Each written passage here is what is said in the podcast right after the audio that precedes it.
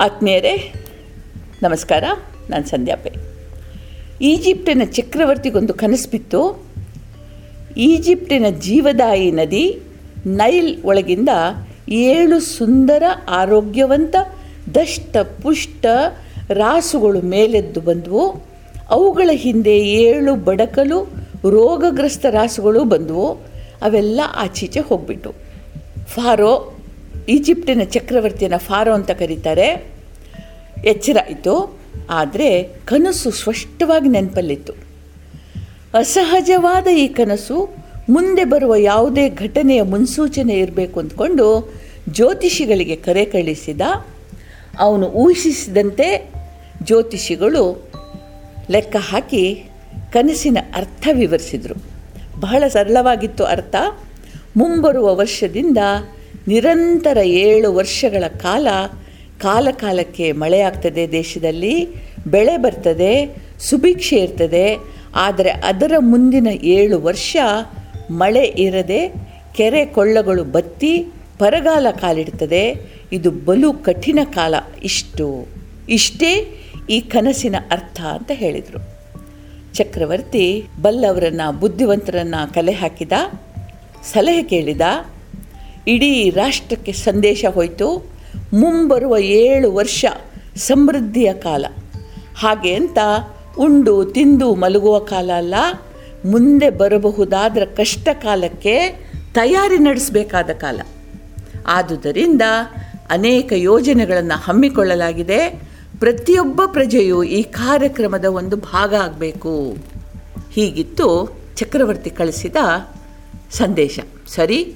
ಪ್ರತಿ ವರ್ಷಕ್ಕಿಂತ ಹೆಚ್ಚು ಮುತುವರ್ಜಿಯಿಂದ ಉತ್ತು ಬಿತ್ತರು, ಹೆಚ್ಚು ಬೆಳೆ ತೆಗೆಯಲಾಯಿತು. ದೊಡ್ಡ ದೊಡ್ಡ ಗೋದಾಮುಗಳಲ್ಲಿ ಧಾನ್ಯ, ಮೇವು ಸಂಗ್ರಹ ಮಾಡಿದರು. ಅಗತ್ಯಕ್ಕಿಂತ ಒಂದೇ ಒಂದು ಅಗುಳು ಅನ್ನ ಹೆಚ್ಚು ತಿನ್ನಲಿಲ್ಲ. ಉಕ್ಕಿ ಹರಿವ ನದಿಯ ನೀರನ್ನು ಕೆರೆ ಬಾವಿಗಳಿಗೆ ತಿರುಗಿಸಿದರು, ಅಂತರ್ಜಲ ಹೆಚ್ಚಿಸಿದರು. ಹೀಗೆ ಸಮರೋಪಾದಿಯಲ್ಲಿ ತಯಾರಿಗಳಾದವು. ಅಂಥದ್ದೇನೂ ಆಗಲಾರದು. ಎಂದು ಹಾರಿಕೆಯ ಮಾತಾಡುವರು ಕೂಡ ಮಿಕ್ಕವರ ಗಂಭೀರ ಮುಖ ನೋಡಿ ಬಾಯಿ ಮುಚ್ಚಿಕೊಂಡ್ರು. ಸುಭಿಕ್ಷೆಯ ಏಳು ವರ್ಷಗಳು ಕಳೆದು ದುರ್ಭಿಕ್ಷೆಯ ವರ್ಷಗಳು ಕಾಲಿಟ್ಟು. ಭವಿಷ್ಯವಾಣಿಯಂತೆ ಆ ವರ್ಷ ಮಳೆಯಾಗಲಿಲ್ಲ.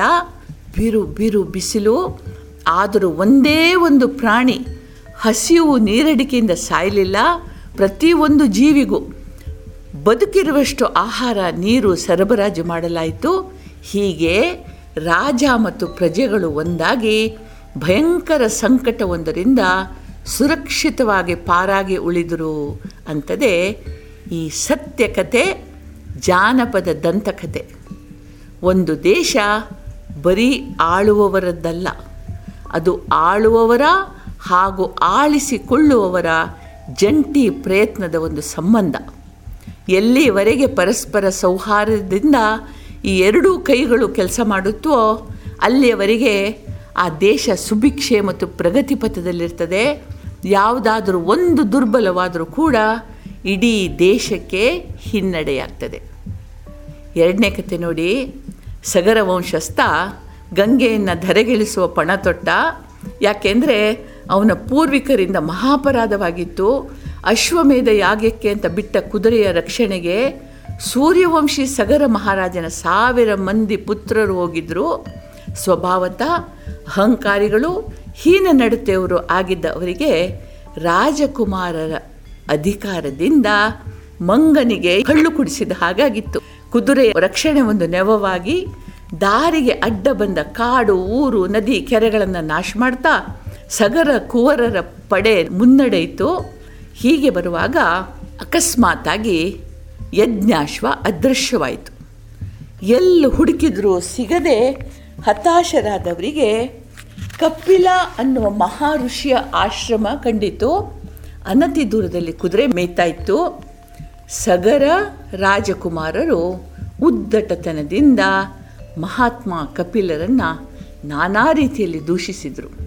ಗಾಢ ತಪಸ್ಸಿನಲ್ಲಿದ್ದ ಋಷಿ ಉತ್ತರಿಸಲಿಲ್ಲ, ಪ್ರತಿಕ್ರಿಯಿಸಲಿಲ್ಲ ಕಡೆಗೆ ಸಿಟ್ಟಿನಿಂದ ಇವರು ಅಲ್ಲಿ ಬಿದ್ದ ಸತ್ತ ಸರ್ಪವನ್ನೆತ್ತಿ ಋಷಿಯ ಕೊರಳಿಗೆ ಹಾಕಿದರು.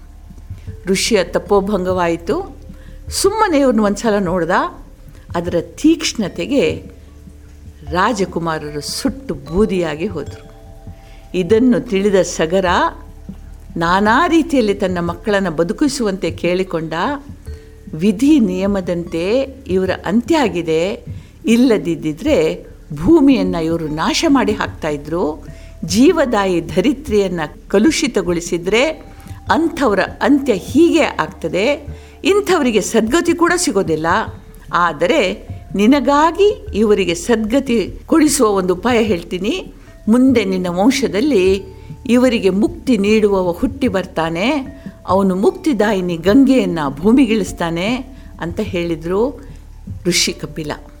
ಸಾವಿರಾರು ವರ್ಷಗಳ ನಂತರ ಋಷಿ ವಚನದಂತೆ ಭಗೀರಥ ಹುಟ್ಟಿದ, ಗಂಗೆಯನ್ನು ಭೂಮಿಗಿಳಿಸಲಿಕ್ಕೆ ಸಾವಿರ ವರ್ಷ ತಪಸ್ಸು ಮಾಡಿದ ಪ್ರಸನ್ನನಾದ ಶಿವ ನಿನ್ನ ಆಶಯದಂತೆ ಗಂಗೆ ಭೂಮಿಗಿಳಿದು ಭಾಗೀರಥಿ ಎಂಬ ಹೆಸರಿನಿಂದ ನಿನ್ನ ಹಿಂದೆ ಬರ್ತಾಳೆ, ಜಂಬೂ ದ್ವೀಪದ ಜೀವನಾಡಿ ಆಗ್ತಾಳೆ. ಆದರೆ ಮುಂದೆ ಕಲಿಯುಗದಲ್ಲಿ ಮತ್ತೆ ಸಗರ ಪುತ್ರರು ಹುಟ್ಟು ಬರ್ತಾರೆ. ಇಡೀ ಭೂಮಂಡಲ ಅವರ ಅತ್ಯಾಚಾರದಿಂದ ವಿನಾಶದ ಕಡೆ ನಡೀತದೆ. ಕೆರೆ, ಕೊಳ್ಳ, ನದಿಗಳು ಕಲುಷಿತಗೊಂಡು ನಿರುಪಯುಕ್ತವಾಗ್ತವೆ. ಕುಡಿಯುವ ನೀರಿಗಾಗಿ ಯುದ್ಧಗಳಾಗ್ತವೆ. ಹೆಣಗಳ ರಾಶಿ ಬೀಳ್ತದೆ. ಯೋಚಿಸು. ಗಂಗೆ ಈಗ ಭೂಮಿಗೆ ಬರಬೇಕೋ ಬೇಡವೋ ಅಂತ ಕೇಳಿದಂತೆ ಪುರಾಣದಂತೆ ಗಂಗೆ ಹರಿದು ಬಂದು ಸಗರ ಪುತ್ರರಿಗೆ ಸದ್ಗತಿ ನೀಡಿದ್ಲು. ಆದರೆ ಶಿವನ ಮಾತು ಸುಳ್ಳಾಗೋದಿಲ್ಲ ಅಲ್ವಾ? ಸಗರ ಪುತ್ರರು ಲಕ್ಷ ಲಕ್ಷ ಕೋಟಿಗಳಲ್ಲಿ ರಕ್ತಾಸುರರಂತೆ ಹುಟ್ಟಿ ಬೆಳೆದ್ರು. ಇವರ ಅತಿಯಾಸೆಗೆ ಭೋಗಲಾಲಸೆಗೆ ಭೂತಾಯಿ ತತ್ತರಿಸಿದ್ಲು. ಉಸಿರಾಡಲಿಕ್ಕಾಗ್ದದೆ ಏ ದುಬ್ಬುಸ ಪಡ್ತಾ ಇದ್ದಾಳೆ ಇವತ್ತು. ವರ್ಷಗಳು ಕಳೆದಂತೆ ನೀರಿಗೆ ಹಾಹಾಕಾರ ಹೆಚ್ಚುತ್ತಾ ಇದೆ. ಮುಂದೆ ಇಪ್ಪತ್ತೈದು ವರ್ಷಗಳಲ್ಲಿ ನೀರಿಗಾಗಿ ರಾಷ್ಟ್ರಗಳ ಮಧ್ಯೆ ಯುದ್ಧ ನಡೀತದೆ ಅಂತಾರೆ ಬಲ್ಲವರು. ಯೋಚಿಸಬೇಕಾದ ವಿಷಯ ಒಂದಾಗಿ ಯೋಚಿಸೋಣ. ನಮಗೆಲ್ರಿಗೂ ದೇವರು ಒಳ್ಳೇದು ಮಾಡಲಿ. ಜೈ ಹಿಂದ್.